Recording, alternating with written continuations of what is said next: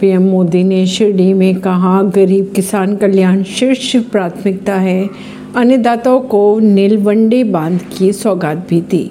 PM Modi ने महाराष्ट्र के अहमदनगर में नीलवंडे बाँध का उद्घाटन किया। इसके ज़रिए सात तहसील, एक सौ बयासी गाँव को लाभ मिलेगा। इसके बाद पीएम ने शिरडी में विशाल जनसभा को संबोधित भी किया। इसके बाद बाँध के नहर नेटवर्क राष्ट्र को समर्पित किया।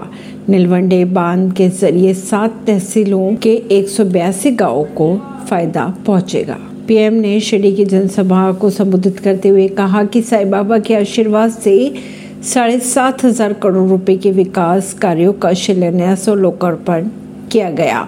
महाराष्ट्र को पाँच दशकों से जिस डैम का इंतज़ार था, वे काम अब पूरा हुआ। आगे पीएम ने यह भी कहा कि ये उनका सौभाग्य है कि जल पूजन का अवसर उन्हें मिला। परवीन सिंह नई दिल्ली से।